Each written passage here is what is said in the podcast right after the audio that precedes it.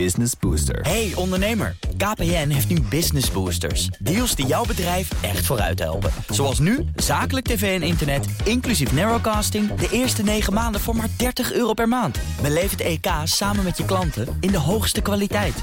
Kijk op kpn.com slash businessbooster. Business Booster. De BNR Techniek Tour wordt mede mogelijk gemaakt door Techniek Nederland. De makers van morgen. BNR Nieuwsradio. De Techniek Tour.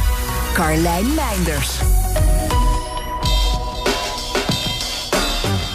Hoe ga je zo om met water dat je er minder van nodig hebt en dat je zelfs energie kan opleveren? Daar gaat deze aflevering over. Ik kijk naar oplossingen voor in de achtertuin, maar ga ook langs bij een hotel dat de nieuwste watertechnieken gebruikt. Ik begin vandaag tussen de bloemen en aardbeien met onderzoeker Jim van Ruiven. Waar zijn we op dit moment? Nou, we staan hier bij de Democast 2030. Een uh, onderzoeksfaciliteit waarin we ja, eigenlijk demonstreren... wat voor technieken er toegepast moeten worden in de, in de glastuinbouw in Nederland... om uh, nou ja, straks in 2030 allemaal als hele sector energiezuinig... Uh, zonder fossiele brandstoffen, met zo min mogelijk water... en zonder gewasbeschermingsmiddelen te kunnen telen. Ja, want we zijn uh, um, bij een onderdeel van de Universiteit van Wageningen, maar we zijn niet in Wageningen. Nee, dat klopt. We staan in Blijswijk, uh, bij onze afdeling glastuinbouw. Nou, en daar doen we eigenlijk al ons glastuinbouwonderzoek. Uh, dicht bij de sector, in het Westland en in het Oostland zijn veel, staan veel kassen. Dus nou ja, veel telers kunnen dan makkelijk bij ons over de vloer komen om eens te komen kijken. Dat gebeurt dus ook best wel vaak. Heel veel, ja. ja. Even, we hebben jaarlijks iets van 5500 bezoekers uh, hier Zo. op deze locatie. Gewasbescherming, robotica, energiebesparing, automatisering. Ze onderzoeken het hier allemaal. In de kas waar we nu zijn worden verschillende dingen getest. Van Ruiven houdt zich vooral bezig met water. Met als uiteindelijke doel er zo min mogelijk van gebruiken. Als je uh, bijvoorbeeld naar het verschil kijkt wat, wij gebruik, wat, wat er aan water nodig is om een tomaat te produceren... Nou, in Spanje zit je daar in een teelt buiten zit je op ongeveer 80 liter voor een kilo tomaten. Als we hier in de Nederlandse kassen van nu kijken, zitten we rond de 10 liter per kilogram tomaten. Dat is al een dus dat is al een factor 8 uh, verschil. Maar als je theoretisch gaat kijken, kun je naar ongeveer 2, 2,5 liter per kilogram tomaten. Oké. Okay. Dus Hoe? we kunnen nog een flinke stap maken. Ja, want dat is theoretisch, zeg je. Dat, dat is dus nog niet in de praktijk bewezen. Het is in de praktijk ook al bewezen. Ja. Dus technisch kan het. Ja. Uh, uiteindelijk is het natuurlijk altijd de vraag... kun je het ook economisch rondrekenen? Ja. En dat is gewoon een lastig, uh, lastig ding. Eigenlijk betalen we in Nederland te weinig voor ons voedsel. Dat zou uiteindelijk ook gevoeld moeten worden bij de consument. Dan betaal je ietsje meer, maar... Hebben we met z'n allen wel meer water voor andere dingen? Ja, klopt. klopt. Uh, ja, Nederlandse consumenten betalen wat dat betreft weinig voor, voor voedsel. Uh, en ja, daardoor kunnen telers eigenlijk weinig doen aan de innovaties die de markt vervolgens wel vraagt. Ja, en die er dus al zijn. Ja, zeker. Want als we kijken naar waterverbruik hier... Uh, wat, wat voor opstellingen testen jullie dan bijvoorbeeld allemaal? Uh, nou ja, kijk, het gaat, het gaat ten eerste om het teeltsysteem. Hoe Ja. geven we water uh, en hoe vangen we het overtollige water wat we gebruikt hebben... vangen we weer op en maken we dat weer geschikt voor hergebruik. Ja, kijk, dat is een belangrijke, denk ik. Precies, dat zijn de dingen die we, die we hier met name testen. Want als we naar de praktijk kijken... Uh, alle telers van groenten, maar ook van sierteeltproducten... vangen hun water al op Ja, en doen al aan hergebruik. oké. dus het komt niet zomaar in de sloot terecht Nee, of in het riool per Zeker se. niet. En dat het loopt niet weg via de ondergrond. Uh, kijk, daar moeten we misschien een verschil maken tussen teelten in de ondergrond... en teelten die los van de ondergrond staan. Ja. Waarbij we eigenlijk in een substraat telen. Ja, want in, in losse ondergrond dan loopt het gewoon weg. Ja. De grond in, Ja, duidelijk. Klopt. En ook daar kun je wel zorgen dat er zo min mogelijk wegloopt. Maar daar heb je veel minder controle over. Dus op het moment dat je een gewas of een teelt uit de grond haalt... en Ja. in een pot stopt of in een substraatmat stopt... dan heb je veel meer controle over de omstandigheden rond de wortels van de, van de plant. Ja. En heb je een mogelijkheid om het overtollige water... wat je eigenlijk altijd wel moet geven... eh, om dat weer op te vangen en vervolgens weer te kunnen hergebruiken. Ja, want hergebruik is een belangrijke, maar misschien voorkom je zo ook dat bepaalde stoffen in ons rioolwater of drinkwater uiteindelijk terecht Ja, zeker. komen. zeker. Dus en dat is, dat is eh, de eerste eis die vanuit ja, de markt, maar ook via de overheid eh, op de sector af is gekomen. Eh, dat speelt eigenlijk al, een, al tientallen jaren dat we de, de hoeveelheid emissie, dus uitstoot van in ons geval water en gewasbeschermingsmiddelen, zoveel mogelijk beperken. Dat is een eis om daarmee de oppervlaktewaterkwaliteit te verbeteren. Uh, en daarmee gewoon de milieueisen, uh, aan de milieueisen te kunnen voldoen. Uh, en daarnaast gaat nu natuurlijk steeds meer meespelen dat we hele lange periodes van droogte hebben. Dus ja. dan gaat het ook om de hoeveelheid water die we gebruiken. Bij de aardbeien in deze kas wordt druppelirrigatie gebruikt. Zo wordt de plant zelf niet nat, want dat wil je zo min mogelijk. En kan heel precies gedoseerd worden. Met dit systeem kun je ook makkelijk meer water geven dan de plant nodig heeft, waardoor de meststoffen beter worden opgenomen. Dat water vang je immers toch weer op. Dit is ook iets wat telers al doen. Wat nog niet standaard is, is dat volledig al het water binnen blijft. Er kunnen een aantal redenen zijn waarom telers uh, het water weg willen gooien... omdat de kwaliteit niet meer goed is. Ja. Uh, dat zit er met name in de hoeveelheid zout die erin zit. Dus meststoffen zijn ook zouten, maar met name natrium... waar, waar bijvoorbeeld ook keukenzout van gemaakt is, natriumchloride. Dat is een stof, dat is een zout die planten niet zo goed kunnen hebben. Ze kunnen maar een bepaald niveau hebben voordat er schade gaat, gaat ontstaan. Of, waardoor de, of dat de, voordat de productie naar beneden gaat. Um, en ja, dan wil een teler graag wel zijn water kwijt. Nu wordt dat nog weggegooid. Dat voorkomen dat is een van de dingen waar ze hier een oplossing voor willen vinden. En dat wordt met een combinatie van technieken geprobeerd. Tomaten worden nu bijvoorbeeld uh, het water, als daar 8 millimol per liter natrium in zit, dan wordt het weggegooid. Ja. Maar we hebben nu eigenlijk aangetoond dat je bij ook wel 20 millimol per liter natrium kunt telen. Nou, zonder dat scheelt het, al. Zeker, ja. zonder dat daar de productie van, uh, van achteruit hoeft te gaan. Ja. Als je de andere meststoffen maar goed in balans houdt, dan kan dat. Dus dat scheelt al heel veel emissie. Ja. Daarnaast uh, gaat het er vooral om wat voor bron aan water de teler gebruikt. Dat is eigenlijk de belangrijkste bron voor natriuminbreng in het teeltsysteem. Ja. Dus we hebben uh, uh, nou ja, met name regenwater wordt gebruikt. Dat wordt op uh, het dak van de kassen wordt dat opgevangen, wordt opgeslagen in hele grote waterbassins. En dat gebruiken we om naar de planten toe te brengen. En daar zit eigenlijk nauwelijks natrium in. Dat is heel goed water om te gebruiken. Zeker, dat is ja. eigenlijk de beste bron die je kunt gebruiken. Het is, nou ja, het is gratis op het moment dat het op je dak valt. Ja. Maar je hebt wel een systeem nodig wat het kan opvangen en kan opslaan. Ja, dus in, die zin kost het wel wat geld. Maar het is de goedkoopste bron en eigenlijk de bron van de beste kwaliteit. Ja. Nou, wat we momenteel natuurlijk zien is dat er steeds langere droge periodes komen. Waardoor we eigenlijk een tekort hebben aan regenwater. We hebben een bepaalde afmeting aan water wat we kunnen, kunnen opslaan. Gewoon een Hoeveel... bepaalde grote tank eigenlijk. Ja, daar komt het op neer. Um, ja, en die is op een gegeven moment is die leeg. Ja. En dan moet je toch iets anders. Uh, dus wat nu veel gedaan wordt is bijvoorbeeld grondwater oppompen. Uh, in het oosten van het land moet er een beetje ontijzerd worden, omdat er heel veel ijzer in zit. Uh, dus dus nou, dan is dat verder hele goede kwaliteit, zit weinig natrium in. Maar als we hier in het westen van het land gaan oppompen, dan zit daar heel veel zout in. Dat komt vanuit de, de zee, komt dat eigenlijk de ondergrond in. Um, en, en dat moeten we dus eerst ontzouten voordat we dat gaan gebruiken. Nou, dat wordt ook gedaan. Daar wordt een bepaalde techniek, die heet omgekeerde osmose, wordt daarvoor toegepast. En daar maken we eigenlijk een deel heel schoon water mee, waar eigenlijk niks in zit. En een deel nog zouter water. Nou, daar zit wel een knelpunt, want nu mag dat nog. Uh, en nu mogen we dat nog terugbrengen in de ondergrond. Ja. In een andere laag dan waar je het water vandaan haalt. Want anders ben je eigenlijk gelijk je eigen bron aan het steeds zouter maken. Maar dat is alleen maar tot 2022. Dus eigenlijk voor die tijd moeten we wel een oplossing hebben... om uh, water ergens anders vandaan te halen. En dat zal toch betekenen de opvangcapaciteit van regenwater vergroten. Ideaal zou het zijn als daar per regio iets op gevonden wordt. Maar er is nog iets wat beter kan. Als we een waterbalans eigenlijk maken over wat gaat er in de kas en wat komt eruit... dan zien we dat die emissie is eigenlijk maar een heel klein deel. Dat moeten we met name beperken vanwege de effecten die dat heeft op het milieu. Ja. Maar voor de hoeveelheid water is dat eigenlijk maar heel weinig. Als we gaan kijken waar het meeste water dan naartoe gaat... dat zit ook niet in het product. Dat is ook maar een heel klein deel. Product of het gewas aan het einde van de teelt. Ja. Het meeste water verdwijnt via, uh, via de ramen. Dus het gewas verdampt water.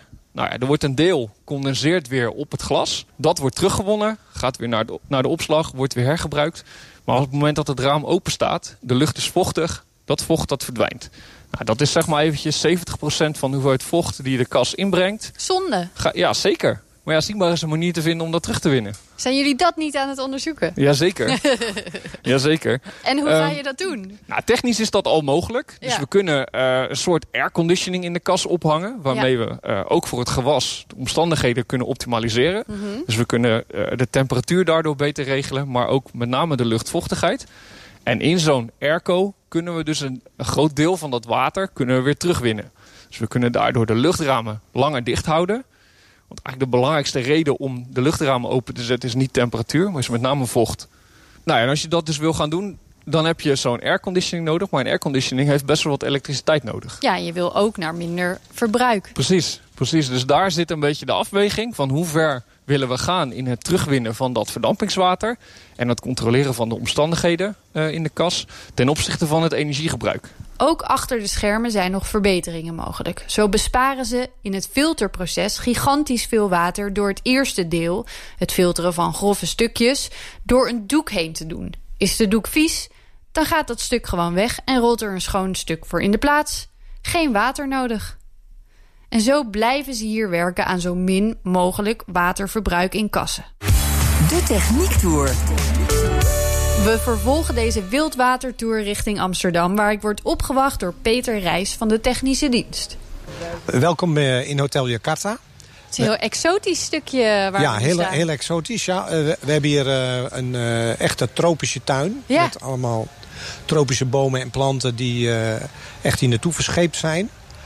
Die eh, planten helpen ook mee met onze energiehuishouding hier zo. Hè, want we hebben dankzij al dat groen...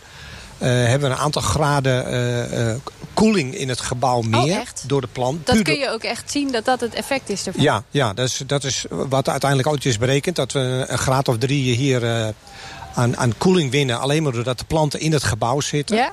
En dat geeft natuurlijk ook een hele mooie uitstraling hier. Het ziet er heel leuk uit, ja. En ehm, als ik ga naar het onderwerp van nu, het, water en wat we allemaal met water doen.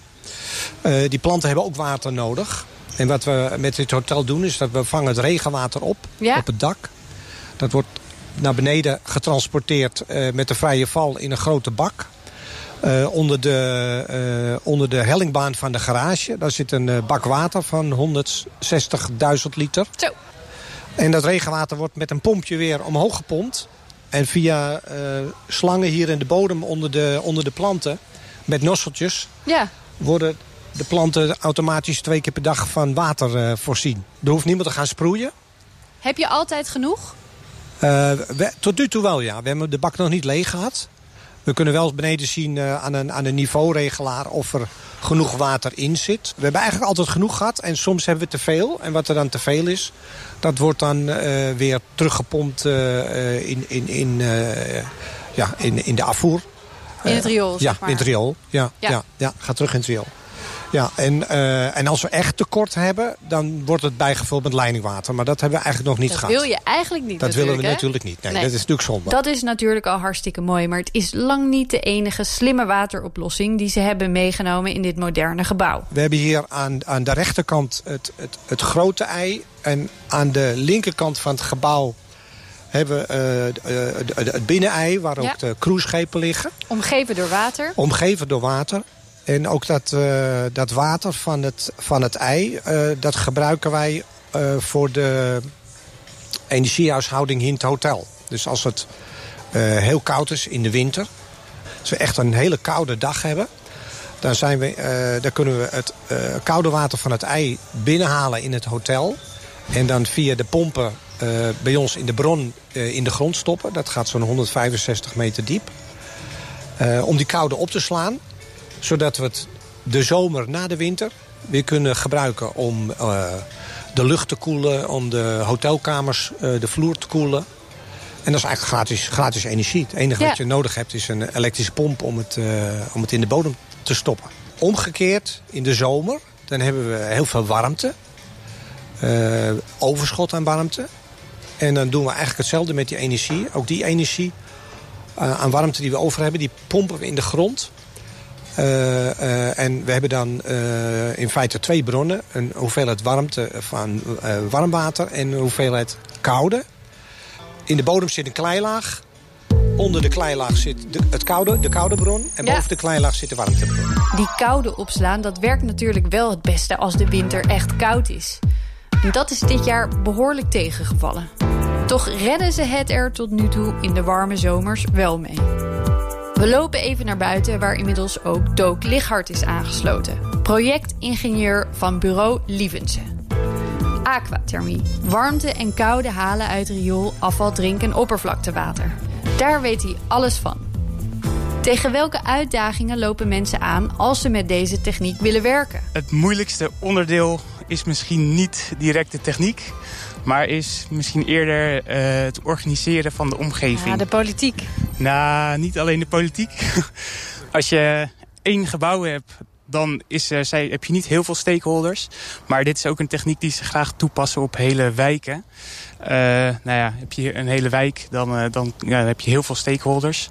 Eh, alle bewoners, daar moet je eigenlijk achter, achter de deur ook iets doen. Nou, ja, je moet aan heel veel regels voldoen. Je moet altijd de bewoner van warmte kunnen voorzien volgens de warmtewet. Dus je moet zo- zorgen dat je echt een systeem hebt dat ontzettend robuust is. Ja, verder is de, de regelgeving is voor deze nieuwe techniek ook nog niet helemaal eh, eh, zo ver als dat moet zijn. Wat is er lastig aan dan op het moment? Eh, nee, er is gewoon nog geen eh, beleid waar dit soort dingen direct aan getoetst kunnen worden om vergunningen te kunnen verlenen. En waar stokt het dan? Want dan, dan begin je met zo'n proces en dan op een gegeven moment loop je ergens tegenaan waar je niet verder kan waarschijnlijk. Als die regels er niet zijn. Wat er op het moment eigenlijk vooral gebeurt is dat het dan veel langer duurt om een vergunning Ja. te kunnen verlenen. Dus het, het is nog niet zozeer vaak afgekeurd, maar het, duurt, het proces duurt gewoon langer omdat ze moeten zoeken eh, waar ze aan kunnen toetsen. Ja, en is er ook iets op tegen? Ehm goeie vraag. Nou, over het algemeen is het eigenlijk een techniek die heel veel positiefs brengt. Eh, dus we kunnen in de zomer warmte onttrekken. Dus wordt het oppervlaktewater kouder. Nou ja, met de klimaatveranderingen, dat het water steeds warmer wordt, is dat dus eigenlijk alleen maar eh, positief. Ehm, positief in de zin van dat het water koud blijft en een goede biotoop is voor eh, nou ja, een goed leefgebied voor de vissen. Maar ook positief in dat het de stad af kan koelen. Ja. Ehm, nou, er zijn ook geluiden dat eh, zulke plotselinge temperatuursveranderingen van het water... dus eh, het komt bijvoorbeeld eh 6 graden kouder terug dan dat, het, dan dat je het in het systeem hebt gestopt. Er zijn ook geluiden dat dat negatieve effecten kan hebben... omdat die temperatuurswisseling dan ja, ook weer niet prettig zou zijn voor hetgeen dat leeft Voor de in de gracht. Ja. Ja, want ik kan me voorstellen dat... Nou, ik weet niet hoe ver dat afstaat van natuurlijke temperatuurswisselingen in water. Ehm, maar je gaat natuurlijk, als je dieper zwemt bijvoorbeeld... van oppervlakkig naar diep, is dat ook een behoorlijke overgang. Maar goed, daar zou wel dan nog onderzoek naar lopen, neem ik aan. inderdaad, hier loopt heel veel onderzoek nog naar. Ehm, we passen het nu ook nog op losse plekken vaak toe. Ehm, maar ja, straks met de energietransitie, als, eh, als heel Nederland van het aardgas af moet... en we deze, nou ja, deze techniek zou al 40% van de wa- warmtevraag kunnen geven. Dus als we dit dan op heel veel plekken toepassen... ja, wat is dan het effect op het oppervlaktewater? Wat ik me afvraag, als dit op steeds meer plekken gebeurt... worden die ondergrondse bronnen waar dat water naartoe wordt gepompt... dan straks niet gewoon één grote bron? Ja, er zijn inderdaad wel... eh, ze kunnen elkaar zeker beïnvloeden. Dus Ja. je moet gewoon bepaalde afstanden altijd tussen, eh, tussen de bronnen houden.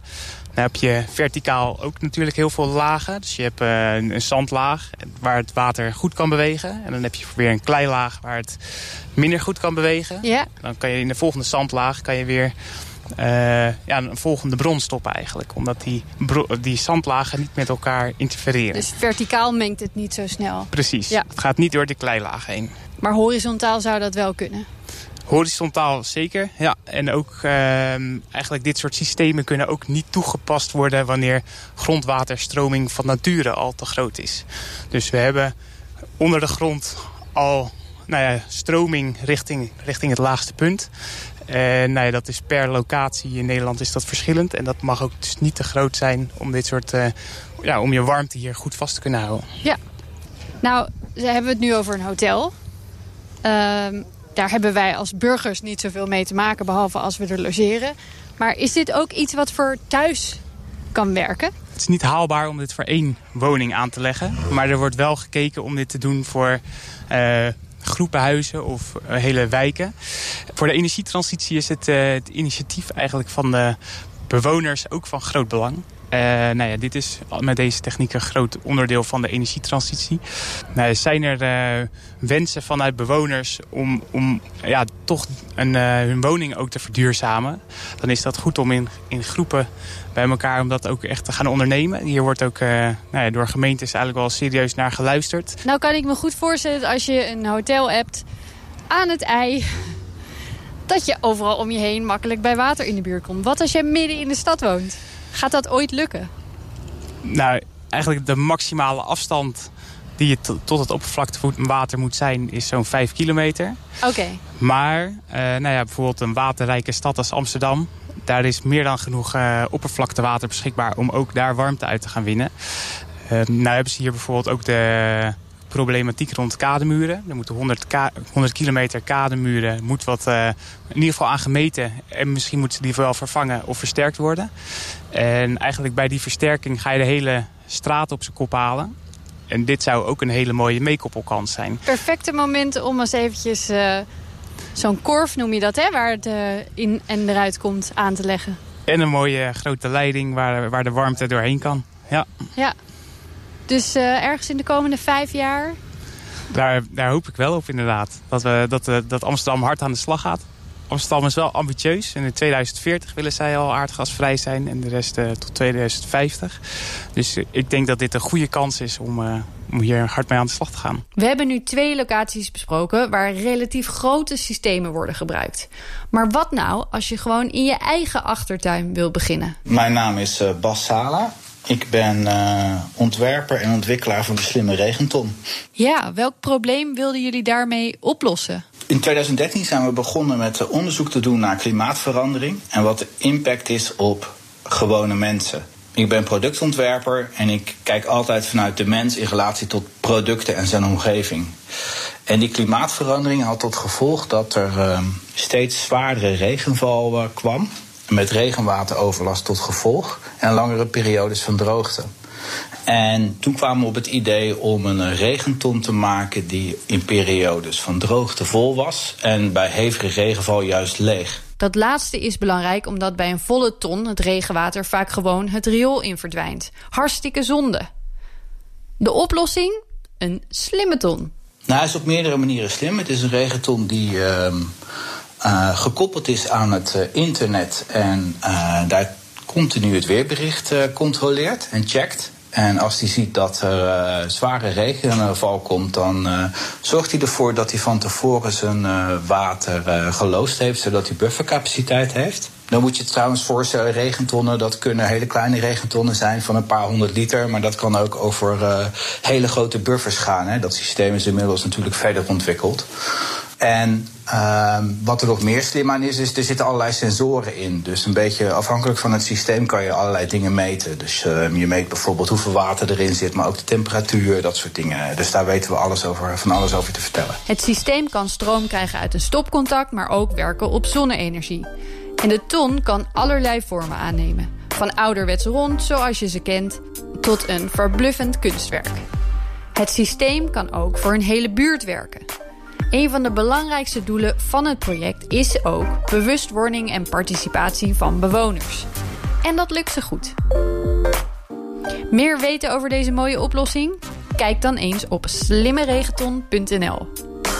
En daarmee zijn we aan het einde gekomen van deze uitzending. Vanaf volgende week kun je wekenlang genieten van een heerlijke, warme zomereditie. Want deze tour hoeft absoluut niet uitgesteld te worden. Tot dan vind je alle afleveringen van de Techniek Tour online en in de app. De BNR Techniek Tour wordt mede mogelijk gemaakt door Wijtechniek. Wijtechniek. Samenwerken aan jouw ontwikkeling. Hardlopen, dat is goed voor je. En Nationale Nederlanden helpt je daar graag bij. Bijvoorbeeld met onze digitale NN Running Coach... die antwoord geeft op al je hardloopvragen. Dus, kom ook in beweging. Onze support heb je. Kijk op nn.nl slash hardlopen.